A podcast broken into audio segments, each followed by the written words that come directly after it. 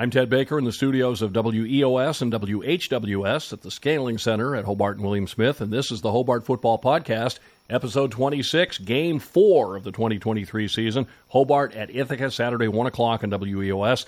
Apologies for last week. We had a switch flipped in the wrong place, and we didn't have a podcast, and we were busy and couldn't do it over, but uh, we're okay for this week. We welcome the head coach of the Statesmen, Kevin DeWall. Thanks Welcome for having back. me back. Yeah, thanks for having me. First things first, I thought the offensive game plan was terrific against Keystone. You could have pounded it against them, thrown the ball very little, and probably won the game. I think you knew that. They knew that. But you wanted to show some passing, and boy, you did, including long downfield passing. Yeah, I mean, the, always the game plan is try to have as much balance on offense, not just for that opponent, but as we're trying to, you know, continue to build our offense. So I thought uh, Johnny did a really good job at quarterback, knowing where the ball needed to go. Uh, they played a handful of uh, man-to-man snaps, which uh, you know, g- gave us the opportunity for him to make some decisions at the line of scrimmage. All that comes with great protection. I mean, there was one or two times um, where there was you know either breakthroughs or, or whatnot, but thought Johnny got rid of the ball relatively quickly. The, the protection was sound, and then um, you know it was, it was an opportunity for the receivers to showcase some of the things we had been working on off of that bye week of just cleaning up some of our routes, top ends, and um, all in all, I was I was pleased with the progress we made, and uh, again, just continue to uh, with a younger offense each week, trying to show signs of improvement, and I thought we did take a step forward. I think Keystone has done a great job building that program. I mean, they're not there yet, but they've got the building blocks for a competitive program. Absolutely, and that I know uh, their head coach Justin very well, uh, and when he and I agreed a couple years ago to to start the scheduling agreement, you know he knew, and I give him a lot of credit. Um, and he and I talked even you know before we jumped on the schedule of how he was building it there, and I, I, I believe in him. I believe in the support they're getting there. Um, he's doing it the right way, you know, not taking shortcuts, and, and you can see each each year we've played them, they've become more and more competitive. Uh, as you saw in the beginning of that game, they they jumped on us and, and had a really strong game plan. The talent level, the development, uh, we were going against a lot of older guys because now those guys were two or three years into their systems. Um, so I think they're going to continue to get better. I think had they stayed in the conference they were in, they would have been, you know, had a good chance to win that conference. This year they're jumping in the landmark and I know they're starting their uh, their first league game like us this week, so wish them nothing but the best. Uh, I think they're well coached, they're disciplined, and, and I think he is building it the right way. Your kicking game has really become a weapon. I mean, Toby Weffering not only kicks the ball high and deep on kickoffs, your coverage is down there. They tried to run one out of the end zone, stop short of the 20. You haven't allowed a punt return yard all year, and now he's hitting his field goals. And I mean, that's kind of a luxury in Division 3. Division 1 teams take it for granted that they can always get three. You, you can't usually do that in D3. It's great to know when your offense started slowly, you were able to get the three points. Yeah, and it was a little bit further than uh, he's got a strong leg, but you know normally we haven't kicked a lot of long field goals, not just with him, but in general. I, I tend not to kick a lot of long field goals, but um, you know I know that both he and Luke, our two kickers, can kick it. They've done a really good job preparing for it. Um, I think uh, you know I think Toby wants a couple of the kicks back on the PAT, and, and, and part of that was just some of the you know I think some of the, the pressures they were coming with, but uh, fundamentally, he's done a really, really good job. Um, and, and, really, this week we've harped back on a couple things just in terms of accuracy on the kickoffs and, and whatnot. But um, yeah, our, our, special teams unit has done pretty well up to this point, and I know we'll be tested this week. But uh, it's been a, a, a, very strong part of those game plans. Those last three wins that we've had has been um, you know partly the field position that we've been winning with the offense, defense, and special teams complementing one another. We love to hear from the families. His family was uh, watching and listening on Long Island, and his grandfather tuned in from Germany. That's fantastic. Yeah, he's uh, he made a couple of really big ones uh, over the, the last three games where he's gotten us out of trouble. So uh, hopefully he can continue to progress like that this year. Talk a little bit about Johnny Columbi's progression at quarterback. And we, we saw last year that he had the strong arm, could go deep, and he really showed it off in this game. Deep and accurate. I mean, he made a lot of throws, different types of throws, bullet throws, high throws behind the defensive back. I mean, he made the throw he needed to for each situation. Yeah, really pleased. I mean, he's put in a lot of time, and it's, it's the a lot of people don't see all the work our guys put in behind the scenes in terms of skill development and uh, chemistry with you know the other guys on their team, and, and he's done a lot with video work. And uh, I thought you know minus two or three, you know, four drops early in the game, his completion percentage would have been through the roof. But uh, more importantly, he knows when to throw it away. He knows more often than not where to put it in an accurate spot. And um, you know, I think it was a step forward because, like I said, in the first two games, he had done a really good job at you know really managing the game, putting in the right spot, and just the stats didn't show it from a touchdown interception ratio standpoint. Not that any of us are really stat driven, um, but I think sometimes people look automatically at the quarterback position and, and say, but he had played really well.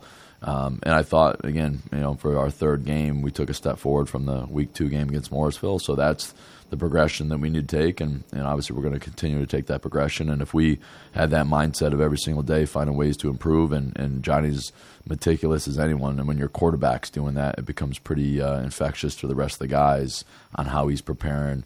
He's got a very calm, competitive demeanor to him, um, and I think that also is uh, you know filtering out onto the rest of the guys around him.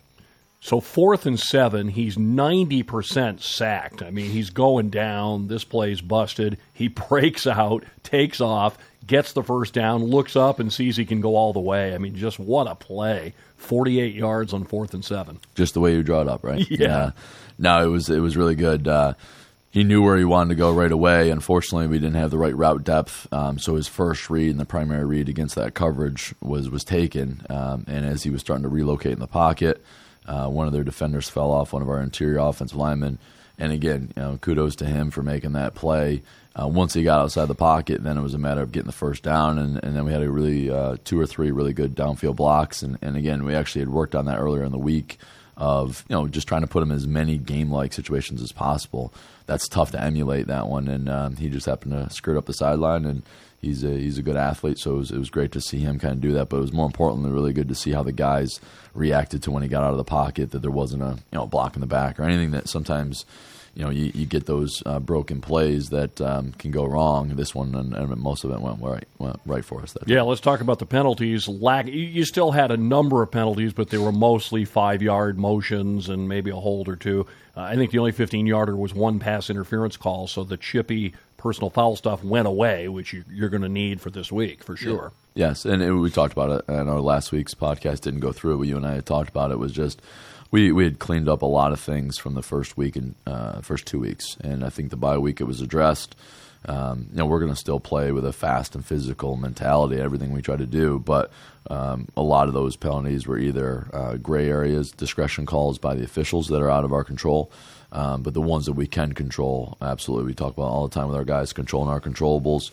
And uh, I thought we did a better job. There's still some cleanliness. There was a couple penalties that I thought we could have, uh, you know, prevented. You know, one was a delay game. There was a couple false starts that were on us and, and, and focus concentration type penalties. But um, we're going to continue to work on that. Um, never, you know, I shouldn't say never, but it's very hard to go through an entire game with no penalties. But we're going to work towards that. More importantly, I want our guys making sure they can still play fast and physical while keeping our minds. Thought it was a great step up for that receiving corps. We saw Reindeer Mola be a deep threat last year. He got open deep. We know Peyton Kay can go deep. Uh, Ahmad Crowell picks up his first career touchdown and a great overall game for that unit. Yeah, it was it was really good, and I think we had seen it developing weeks one, week two. It just didn't have the opportunities to maybe showcase it as much, and uh, uh, and, and, fortunately, we we did get that opportunity. And, and again, part of it was the efficiency piece, being able to stay on the field to get more of those plays off, allowed us to have that more balance that we wanted to have. And um, you know, I think ultimately we we have a ton of things to clean up. On Sunday, we are watching the film. It was really good to see. Again, I like coaching off of wins that don't always go smooth, and, and coaching through victories versus defeats. But there's a lot of areas that I, I, think the cleanliness, the attention to detail that we can continue to improve on, and, and that was our focus this week. When you score 40 straight points and win 43 to 10, you can forget little things. They go for a fake punt. The punter goes for a jump pass. It's there for a completion, and Chris Tumba just made a fantastic athletic play to break that up at what was still a key time in the game. Oh, absolutely. It was a great job by them scheming it up. Um, we had one guy that maybe should have communicated a little bit better. We should have had a guy on him. Um, but that's a 10-10 game with I think five and a half minutes left in the second quarter, and I we pointed this out clearly on Sunday. That can completely change the outcome of that first half. You know what we then were able to do with a short field was go in and score, and then get a stop and score right before our half. So you feel differently at halftime based off of that stop, but that easily could have been a conversion, and they go down and get the point. So it is a game of inches, and and uh, in that situation, you know, an inch or two the other direction, they get the first down, and, and who knows how the outcome of that first half changes, and just the momentum we had kind of going in at halftime, because again, they had all the momentum in the first quarter. EJ Taylor ran for 99 yards, 38 yard touchdown. I, we were saying he's a big, strong guy. He can get you yards and short yardage. I didn't know he had that extra gear in him. He he showed some speed on that breakaway touchdown. Absolutely. When I was recruiting him, when I remember seeing him out at the uh, the camp that I saw him at, that was the thing that surprised me was his quickness. And then once he gets going, he's got some good speed. You know, I think we're we've been fortunate to have a couple guys that really have that extra gear. That when when you look at it, we got some guys with different different type of shiftiness. Um, and he's still just kind of getting his legs back and, and getting in full swing. But uh, I, I, think he's progressed very well for these first three games, and he's got a tremendous future in front of him. So here's my offensive coordinator idea with him running the way he is. Rayshon Boswell, full time wide receiver, and you move Taylor into the backfield. What about it? Yeah, it sounds like a good plan. Let's do it. We're going to see that play against Ithaca, maybe? Well, I don't know. We'll see. Yeah. uh, the defense, again, this defense, I think, it, you can look at numbers and say they're giving up so many points, so many yards, but to me, the real mark of a championship defense is they make the plays when they have to make them, and that's what this defense does. It might, you know, you were kind of bending, not breaking in the early going. They went down the field for a score, but as the game went on, you needed a third down stop. You got it. You need a, a quarterback pressure or a sack. You get it. Yeah, I think the uh, the defensive staff and the defensive unit as a whole um, and, and, we commended them on, on their response because you know it wasn't the start we'd wanted. You know they jump down, they go down and take the first drive down, punch it in seven, and then the second possession they get the the uh, field goal. I mean we're down 10-3, and our first possession was in the first quarter. Our second possession was in the second quarter. It was one of those games where offensively, you know, we're we're used to having the ball and having hopefully a lead and, and hopefully building that lead for our defense. I thought it was a really good response by our defensive staff and players to say, all right, let's settle down, let's make a couple adjustments. Um, you got to give some credit to the game planning early on. Of I think some offenses did a great job scheming up some things against our defense that we had shown. Um, but I thought then we made some adjustments and then went back to like you said, making plays when we needed to. You know, stats can be deceiving in a lot of different areas. At the end of the day, there's some that drive it more than others. Um, and I think how they switched it and uh, finished that game was really, really crucial to the development. They didn't overreact. They didn't flinch in the situation where they could have, and they went back to their fundamentals. We got a couple plays. You know, part of that was we weren't tackling great in the first two possessions. So I think it came back to, you know, maybe some of our guys were a little over aggressive, overran some runs, overran some of their gaps. So being gap sound – uh, rallying to the football, doing the things that we talk about. We got back to those essentials, and and ultimately, you know, zero points isn't going to win any football game. So we had to answer on offense, and that was what I was pleased to see is that early on, you know, when the defense maybe wasn't clicking on all cylinders, the offense was able to at least match serve early on, and then, like you said, when we got that special team stop, Chris Tumba. Um, gives us the short field, and then two plays later, we we take that lead, and then really build off of that momentum going into halftime. At halftime, I went downstairs to fill my water bottle, so I rode down the elevator with the coaching staff, and they were saying MVP of the first half was Coach Green for bringing the pressure. With Don Juan McGee, I mean, you've got a three man front. He's your seventh defensive lineman, and he comes in, he hit the quarterback once and knocked him out of the game and sacked him when they were looking to score late in the half. Don Juan is really starting to come into his own. There's there's another young guy that you know, was was hampered a little bit, slowed down a little bit during preseason, and um, you know, is getting his body back with him now. And then on the other part is just you know those quality reps. He's building confidence. Very very explosive young man from Georgia that we're excited to have here, who's got an unbelievable ceiling as a defensive lineman. So I think you're going to hopefully see his game just continue to progress. With the D line, how does Coach Green handle the rotation? We saw you sub three out a lot of times. Is it every play or every other play, or is it down in distance? Do you have different D line packages for different situations? Both of those. So a lot of it is keeping guys fresh, uh, but a lot of them are certain packages based on the the situation. So down and distance is probably more important there. Um, Coach Green, Coach Delgado do a fantastic job trying to figure out matchups, um, run pass ratios, tendencies there's a lot that goes behind the scenes on offense, defense, special teams that most people don't see that we're putting in as a staff. And then our players, um, we've we've now on defense especially have generated enough depth where we can package guys as long as we can stay healthy. So we'll be packaging based off of scenarios or matchups. Um, sometimes it's matching the other offense's personnel. Sometimes it's going to be more down and distance dependent. Um, similar to how we package on offense, do a bunch of different things, but on defense, we're really believing how to, more often than not, based on that scenario, how are you trying to get your best 11 on the field? And a lot of that is keeping those guys fresh. Uh, we're giving up, and you saw how big Keystone was up front. It's not going to change this week and moving forward. Typically, our D line's giving up some size. Now, those guys are pound for pound really strong and explosive, but that size does wear on them. So we're going to try to use uh, fresh legs and quickness and explosiveness more often not up front between our D line and our linebackers. And I've said a few times when you get quarterback pressure out of a D line, especially three man front, you don't have to bring the big blitz. You can kind of time it and use it at, at opportune moments. Yeah, and that's the case um, where we've tried to really generate, and I think, like I said, it's been a, a, focus for us. Is now you've gotten some of those guys that are now seniors and juniors with some experience, and then we got some young guys that have added some flash in there with some speed and quickness. Um, hopefully, we can keep it going, and, and uh, you know, week in and week out, not always have to bring linebacker pressure or safety pressure just to get home. That we can get it with combinations thereof, or just by using our defensive line. Another young guy who stepped up into a starting role, Mekhi Rogers, a cornerback, uh, playing great cover corner, and uh, he was throwing the lumber around and hitting a few guys. Which, like I said, the way they're calling things now, it's hard for a defender to be fully aggressive, you know, especially late on a play or anything near the sideline. Yeah, it is unfortunate. Like again, everything we want to do is going to be clean. We want to do it the right way, safe. But uh, they've sometimes uh, they've taken some of the aggressiveness out of it. So we're going to still try to toe the line there. Mekhi's versatility has been helpful because he's been able to play both corner and safety with his length and range. You know, being six three and as long as he is, it helps in terms of having some of that leverage. And um, you know, he didn't play in the first half, but then the second half, when he was able to be inserted there, he was ready to go and, and ready to rock. Ithaca this week never won a game there. I mean, you know, most of these kids have only been there for two or three of those games. Do you do you say anything about that? Is there going to be any special speech before this game about what this means to try to beat Ithaca on the road? No, to be honest with you, we're not. Um, you know, I know outside people trying to make it a big deal. The reality is, you know, uh, two years ago, most of these guys that are on our team right now, that's the only time they played them. You know, between the COVID season and, and prior to that, what people don't always look at is the history of Hobart football when we've played Ithaca. Since I've been around, you know, I started coaching here in 2000 after I graduated, you know, and, and you know, when we were really rolling in those first, you know, two decades, um, you know, the last two decades, half the time we weren't really playing Ithaca. So I think it's a little deceiving to say, you know, a lot of those wins happened way before a lot of our coaches and players were around.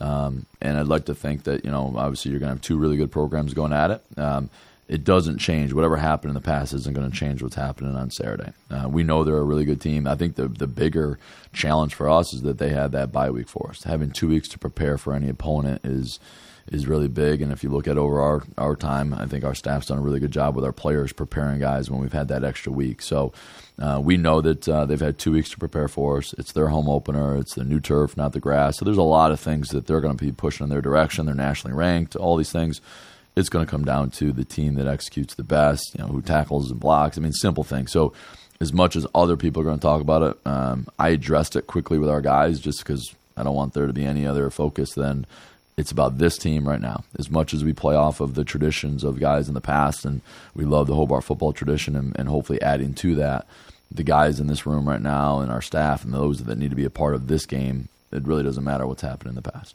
They lost their first game to a good Johns Hopkins team. They just barely beat your old team Endicott by three. There's a few whispers going around that maybe they're not what they've been in the past, but then they've played a pretty good schedule as well. Yeah, I think I mean Hopkins is a, a very very good team, and uh, that was a good game back and forth. And you know Hopkins made a couple plays that uh, you know Johns Hopkins is a very talented team. Um, I think the the game on the road when they came back and won actually showed me a lot about Ithaca's team. They were down, you know, they had to come back in the fourth quarter, so that's you know that's where experience and resiliency kind of shows out. And then they had a uh, very convincing shutout win at Alfred. So I mean, they're only they're trending in the right direction.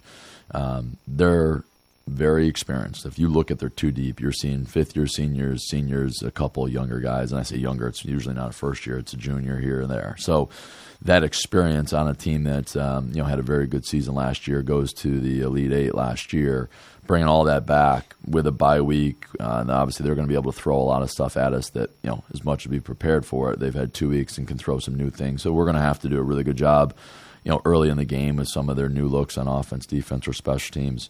Um, but I think they're a talented team, and, and again, uh, once you get into league play, uh, we've faced one another for many years now and you think about any of the opponents, I think you throw the records out once you get into Liberty League play. It's it's really good competition across the board, and it just happens to be the last. You know, I think since I've been back as the head coach, I think we've always had Ithaca as our league opener, and uh, maybe not my first year, but the last couple years, Ithaca is the league opener with them having a bye, and I think that's where we're going to have to really show our growth and maturity across the board. Is that um, if they do get off to a strong start like they did two years ago, that we don't flinch and we just kind of stay the course. And you know that game we took the lead in the third quarter, and it was more about how we finished it. Um, last year, unfortunately, it was a really evenly played, probably first quarter, quarter and a half. And it was really like a two to three minute segment where, unfortunately, a couple bad plays by some of, some of our upperclassmen really broke that thing open. Um, with a team with their experience, we're going to have to do a really good job making sure that we minimize mistakes. I'm not, never going to play a perfect game, but minimize mistakes and then react if there's a mistake and not let it compound us like it jumped on us last year. You mentioned maturity, and, and another word I would use is poise. I mean, it is a difficult place to play. It's a hostile atmosphere, and some of these games in the past have turned on just little mistakes. You know, a fumbled punt, or someone tries to get that extra yard and gets the ball stripped loose. You just you have to really contain yourself and, and play within yourself and just play your Hobart game. That's exactly what we said to the when we flipped the script after the Keystone game over and over and on Sunday's preparation.